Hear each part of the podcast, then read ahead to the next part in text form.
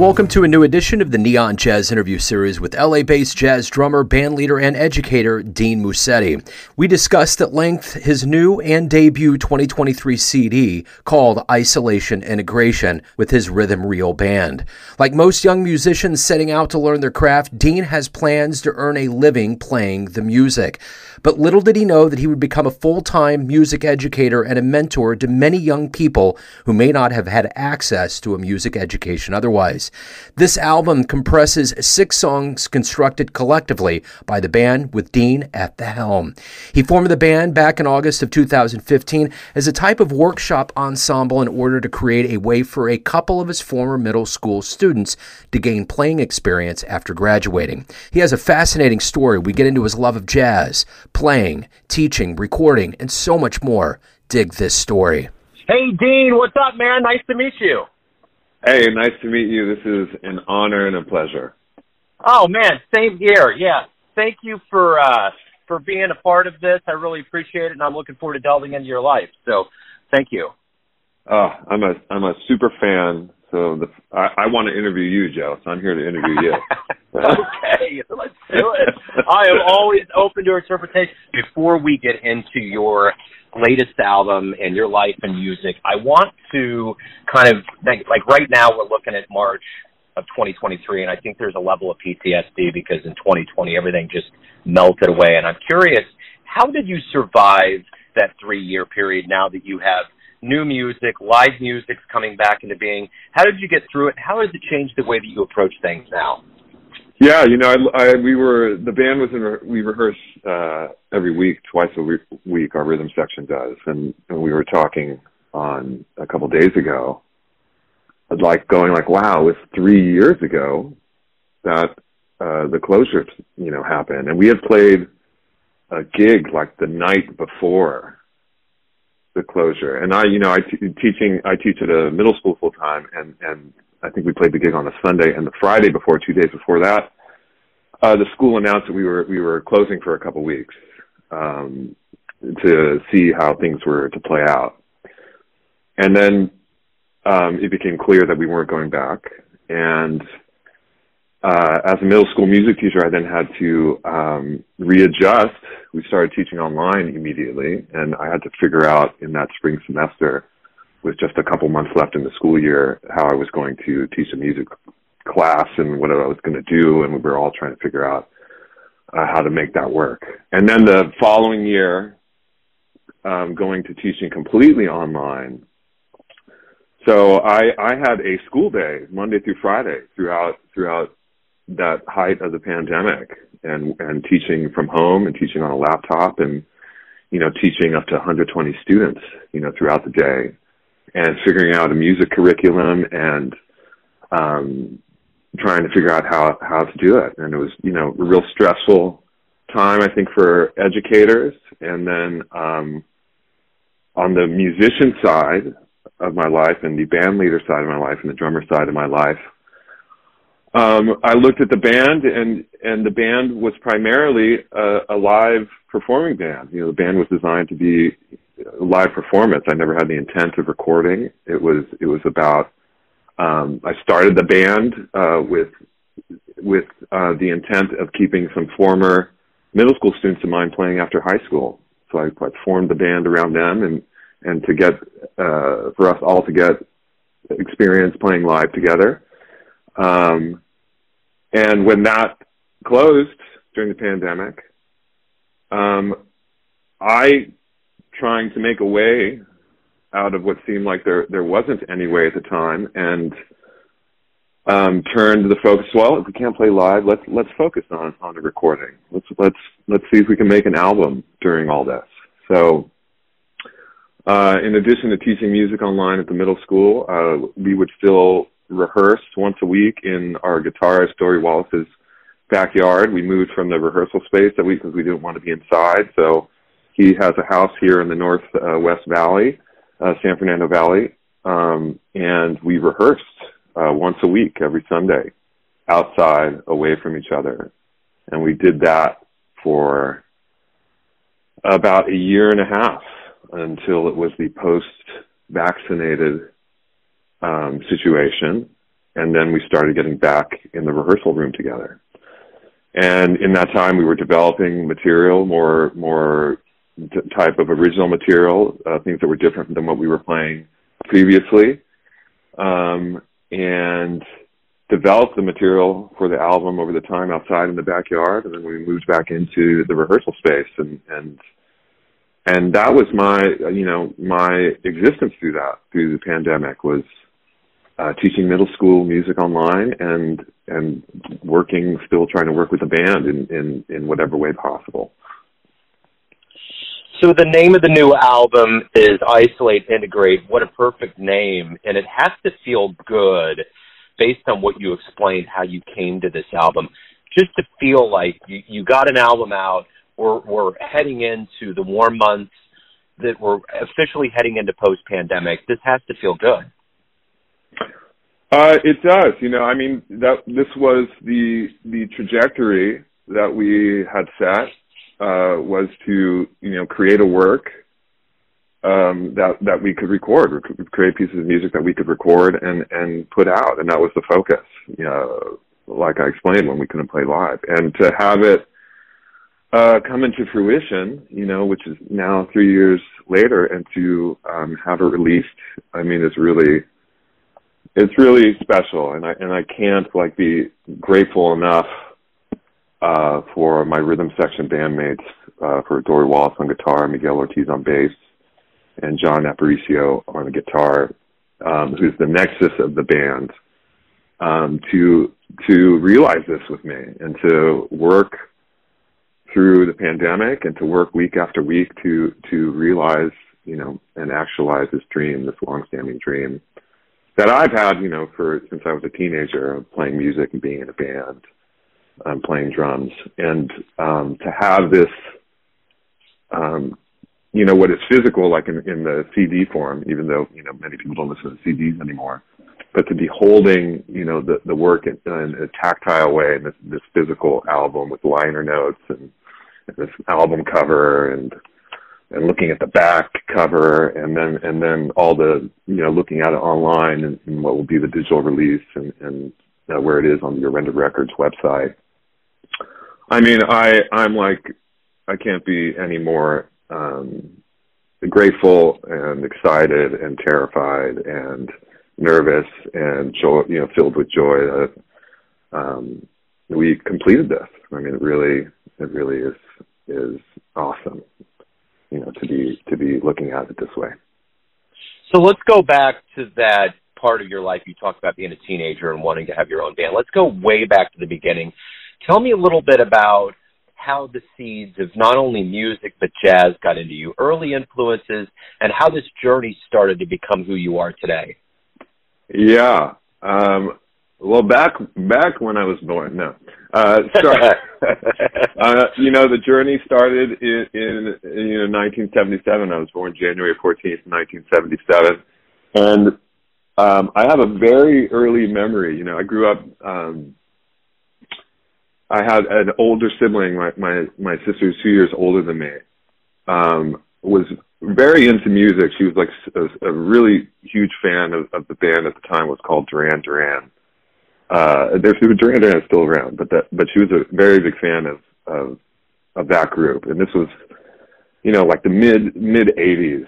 Um, and there was a show we didn't have cable, um, but but there was a show on regular TV called Video One with Richard Blade, where it was like a 30 minute show in my memory, and and he would show music videos that were on MTV, but we didn't have MTV, so we would watch you know Richard Blade Video One. Um, and she was such a huge fan of of Duran Duran, a fan of this band, and you know, I looked up to her. You know, I really looked up to my sister. I thought she was cool, and and I wanted to connect with her, and and you know, this is something she was really excited about, and and so I would sit there and watch it with her. And I remember watching the videos um, and and seeing the drummer um, uh, from the band and going, you know, having some kind of connection or like some thought that I want to do that. That's what I want to, you know, that looks cool. Um, my sister started taking guitar lessons and piano lessons. So when my mom asked me, you know, do you want to take piano lessons? Do you want? And I was like, no, I want I want to play drums. And she, I have the memory. I can see like I'm at the steps in our living room, you know, responding to her, and she said, no, you're not going to play drums. You know, your grades. You need to do this. Like, you're going to take piano lessons. And I, I um, begrudgingly said okay. Um, and then I, I think I took piano lessons for like, you know, a month or something and was like, I don't want to do it anymore because I, I really, I, I've, I've really had my heart and my mind, my body was set. I wanted to play drums. Um, and, and her rejection for that was really, you know, stayed with me clearly. And, um, seven years later, you know, through throughout seven years uh, from seven to fourteen, I I really got into to music, you know, music that my sister was into, but also music that I was just into with my friends. Uh, the first album I ever bought was Run DMC's "Raising Hell's cassette tape. I still have the actual cassette tape, um, and that was something me and my friends at you know ten years old, 1987. Um, were really into and gravitated around music and it was it was part you know it was the kind of popular you know coming into popularity uh at the time. And uh we really like you know our social circle was all about you know the Run DMC Raising Hell album Beastie Boys and and and all the things around that that were coming out at the time. And that was really inspiring. And then and then um starting to go to parties in middle school where you know a friend was a DJ and, and you know, uh, playing all sorts of different kinds of music, you know, De La Soul and, and, you know, MC Hammer at the time. Um, and then I, you know, my sister was very much into, started getting into other bands like Guns N' Roses, uh, and Led Zeppelin. And so, so I started listening to that music too. So I was listening to all this mix of different things. Um, and at 14, like the freshman year, you know, uh, like between eighth grade and ninth grade, like 13, 14 years old, someone in my neighborhood, um, who I grew up around had a, had a drum set in the garage and they were into, into bands like TSOL, uh, the Dickies, like, uh, like all these punk bands at the time. And they had a, a punk rock garage band uh, and the drum set there, and they would play, and after they would rehearse or play, and I would ask if I could play and and and get on the drums, and I'd some you know a level of natural you know affinity uh, to it physically, um, and my friend gave me a pair of drumsticks, and I took it home, and and I I set up. You know, my dad was a barber. He had these old barber stools in the backyard. They wasn't using anymore. I set. I brought that into my room um, and placed that in front of me like it's a snare drum, and I would air drum to uh, Guns N' Roses records, to Jane's Addiction records, to to Red Hot Chili Peppers, like all these bands that that I liked at the time, uh, and and that was my first kind of experience. And then finally, like around at my 14th birthday, they, my grandmother asked me what I wanted for my birthday, and I said I wanted a drum set. So seven years later, after that initial ask, uh, was granted, and then my mother and my grandmother put together and got you know my mother finally agreed, got me a drum set, got me my first drum set freshman year of high school. Beautiful. What was the first live jazz show you ever saw that really blew you away? Yeah, the this is another great memory for me that that I hold really special. Um, you know, the first concert I ever went to was, was uh, was the Red Hot Chili Peppers, Pearl Jam, and Nirvana. Wow. It was a really great first concert to go to, and all that music was coming out. I, I don't think never. I think Nevermind had, had wasn't even out yet, or was just out, or about to come out. Um, and um, I was like I mentioned before, I was in I was into Jane's Addiction, and Jane's and the drummer for Jane's Addiction, Stephen Perkins, had a had an article in Modern Drummer, um, and he mentioned um, I'm giving you a really roundabout about the first, you know, show you asked me oh. about, but oh, he, no, he he mentioned uh, Stephen Perkins mentioned like they would ask like, what albums influenced um, him, and he mentioned uh, Rich versus Roach, which was a, uh, uh, an album where Max Roach and Buddy Rich had like like like competition and, and songs by themselves, and then songs where they were drumming together with with their kind of big bands or kind of smallish big bands. And then he also mentioned uh, Benny Goodman. and and live at Carnegie Hall with Gene Krupa. And I was like, well, if he likes that stuff, I I need to see what that stuff is. And that that was my in to to that music because Buddy Rich and Max Roach they played with everybody. So then I would get everything they were on, and I would listen to Thelonious Monk, and I would listen to to Charlie Parker based on on them playing, you know, Max Roach and Buddy Rich playing with them, and I got really into that. So so two years later, like this is you know from 14 to 16, starting to listening to all that music, and and then some friends introducing some some some of that music to me as well in high school, and us getting into that together.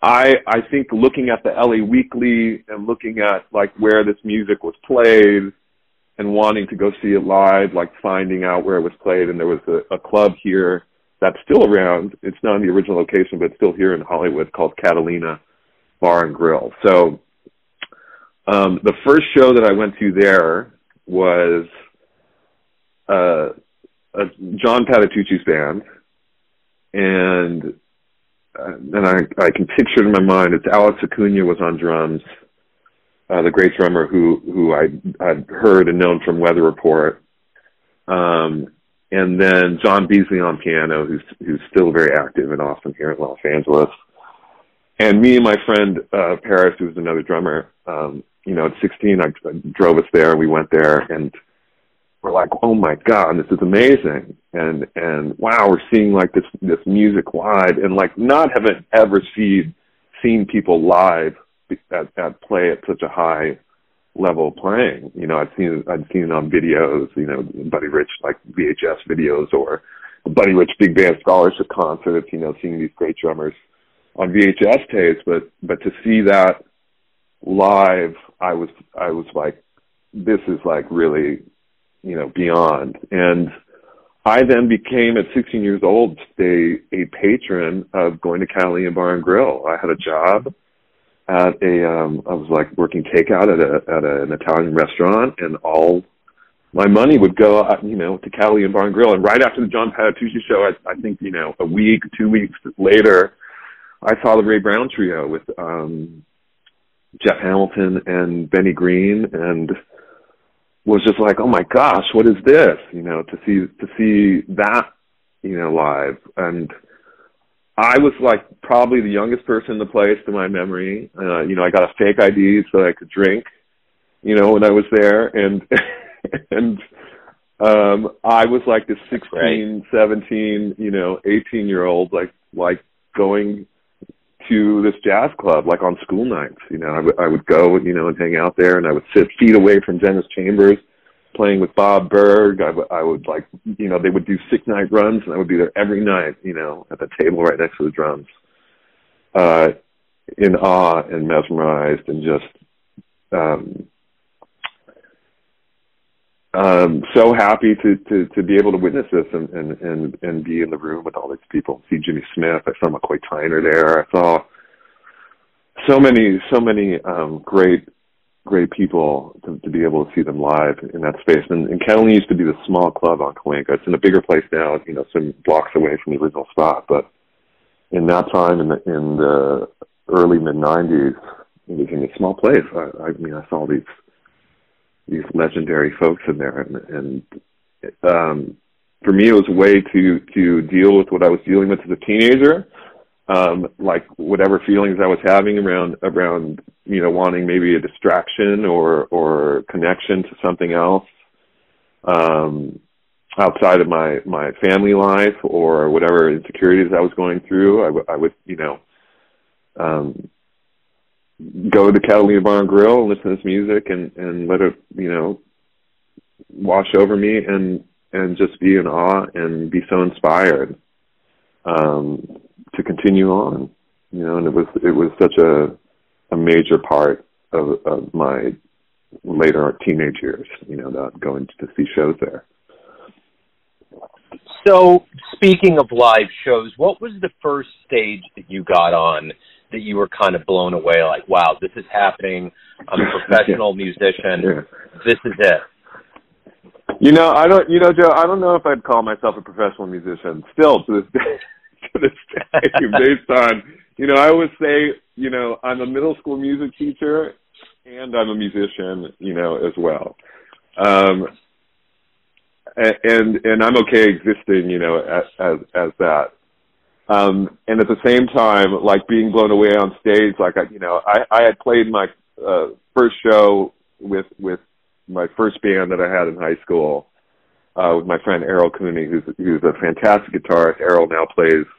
He's going on tour with Janet Jackson uh, next month. He's played guitar for Stevie Wonder, you know, for years. Uh, and Errol and I had our first band together, and and you know, we would sit in my room, write these songs, and and and got a bass player, and and would you know different people like his brother sometimes play bass, other friends, and and I would call it you know clubs and try to book club shows. And at the time, there were the clubs like we, all we knew was really the clubs on the Sunset Strip. So we we played this place called uh the Coconut Teaser off of like Crescent Heights and Sunset, and to me that was like oh my gosh, we made it. You know, we're playing music in a in a yeah. venue at a club, and wow, like what we've done. Like I remember just being excited, and and and that to me, the first one was um th- that was it, you know, for me, and and um and in my memory, we like opened up like the band on the bill with us was Incubus, who's who's a you know really popular, successful uh, band now, and they were they were like another band from the valley, like we were. Um, and I still have when I'm on stage at these places, like I have the same same kind of feeling, same kind of thoughts. Like, oh my gosh, look what we've look what we've done. Look where we are. Look where we're on here playing music. You know. Um, so from from then to now, it's it's every time is is this.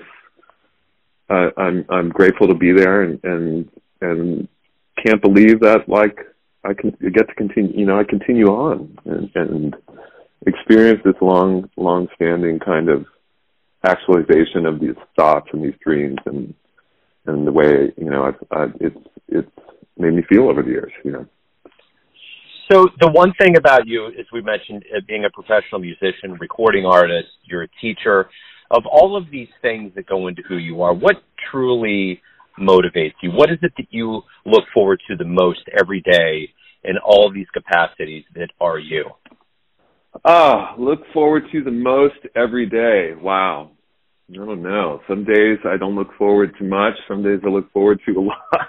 Some days hmm. I I look forward to to to very little. Uh and it depends on the circumstances around around what's going on in my life and and whatever celebrations and whatever challenges there may be. Um, I I hope to, um, you know, I spend the majority of my, t- my time uh, during the day uh, at, at the school. That's where I where uh, my work my work day is, um, and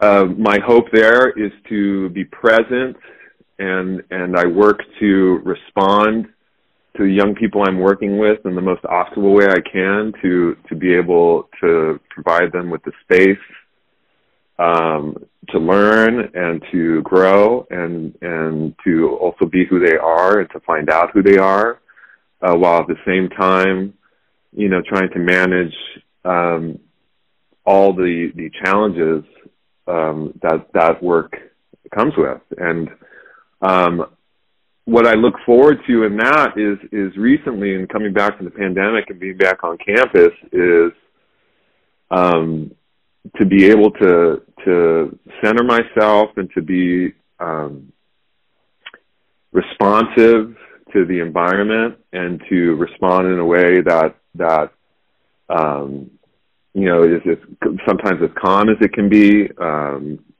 and be a little bit you know, hopefully less like reactive, you know, under under the the stress of of what the work is of being a teacher. Um, and to be compassionate with myself, you know, I look, I, I work to be compassionate myself as well as, as compassionate uh, with the students I work with. So, I, I I look forward to that connection every day. You know, um, you know, as challenging as it may be, uh, you know, that that's where I spend most of my days uh, during the school year. So, nine months out of the year, you know, that's what I hope for on the daily and, and what I look forward to.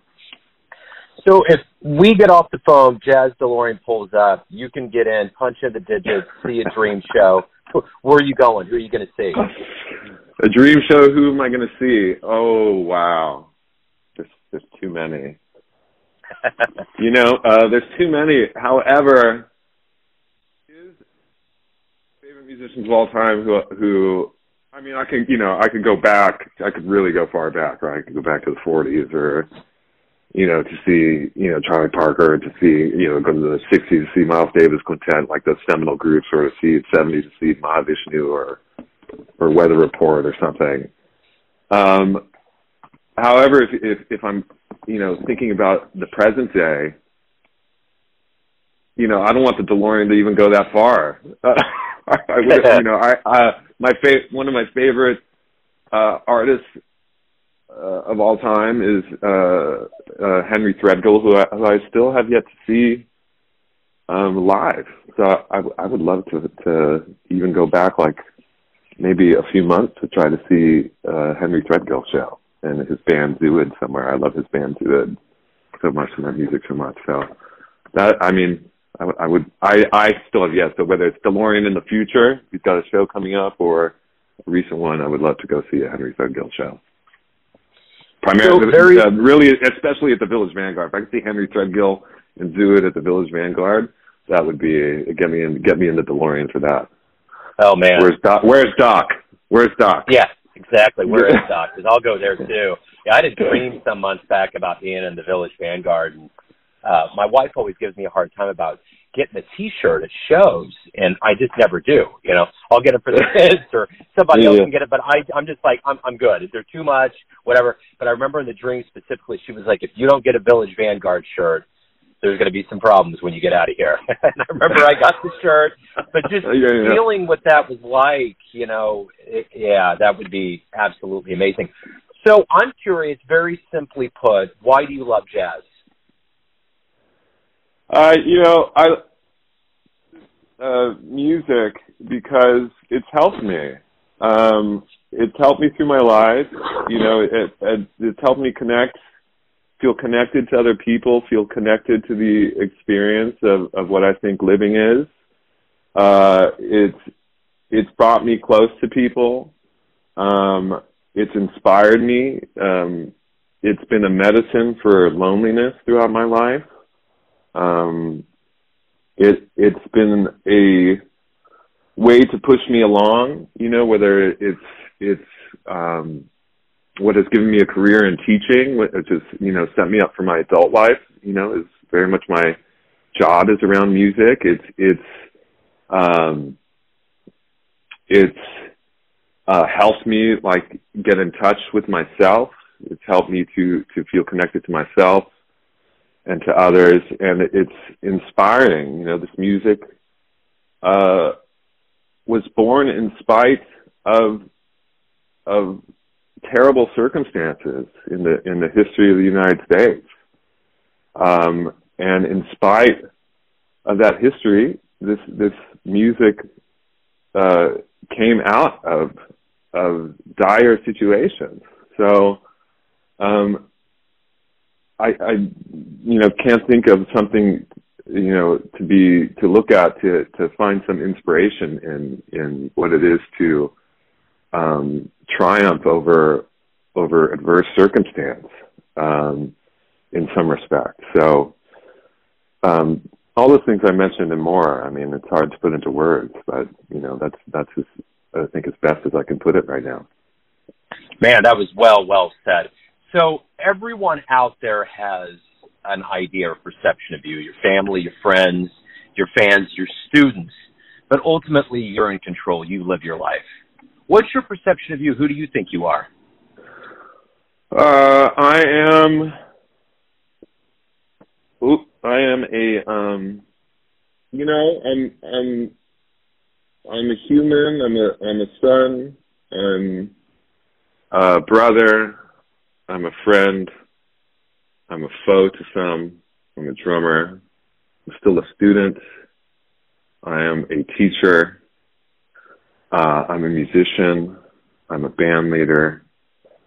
And uh, I'm someone who's who's still becoming and and, and trying continue to try to be um, the best that I can be in each moment. So my perception of myself is someone who who who continues to grow, who tries to to continue to get better and work with with the the things in my life to to keep trying to find some sense of either moving forward or get more connected with um, myself and, and and to stay uh, inspired to, to to keep moving on day to day. That right there is all encompassing. Dean, this has been wonderful, man. Thank you for opening up, being so revealing to talk about the new material. I can't wait to profile it on the show and get the interview out there. And thanks for the kind yeah. words about the show. It's great to me. You know, I didn't I didn't mention enough. I don't know if, if, if it's still part of the show, but but um, to mention, you know, I mentioned my rhythm section bandmates, but you know, Alex Williams on piano and Brian Hargrove on keyboards are really the featured um, artists, you know, or the featured musicians on this album. It's a drummer, you know, I'm a I'm a drummer, a band leader. I'm a, it's a drummer led album. However, um, it re- you know, it really is a piano and keyboard al- album. And Alex Williams and Brian Hargrove came in, uh, you know, to work with with the band for this album, and I just you know made some astonishingly incredible music um, w- with what we were doing, and and it really um, to hear them play and improvise and be spontaneous on this album. I just want to highlight uh, Alex Williams and Brian Hargrove's contribution to the music is is really, really, really stellar and beyond what I could have imagined. So just to just to add that somewhere. I'm glad you did. Yeah, absolutely. Yeah, yeah, and it, it is a wonderful album, and, and I can attest to that as well. It's very driven by uh, by that vibe, and um, I uh, yeah, again, I, I'm really looking forward to profiling it on the show. So thank you for opening up. Thank you for giving me all of the goods about your music world. And uh, it, again, it's great to meet you and best of luck with everything. Thank you. Appreciate it. Thanks, Joe, so much. Thanks for talking to me and thanks for having me. It really really is awesome to talk to you. Thank you. Thanks for listening and tuning into another Neon Jazz interview, where we give you a bit of insight into the finest players and minds in Los Angeles, Kansas City, and spots all over the world, giving fans all that jazz. And profound thanks to Dean for reaching out to the show, being such a fan, and giving us his very flavor rich story. If you want to hear more Neon Jazz interviews, you can find us on Spotify and Apple Podcasts. Subscribe to us at YouTube, and for everything Neon Jazz all the time, go to the neonjazz.blogspot.com. Until next time, Enjoy the jazz, my friends.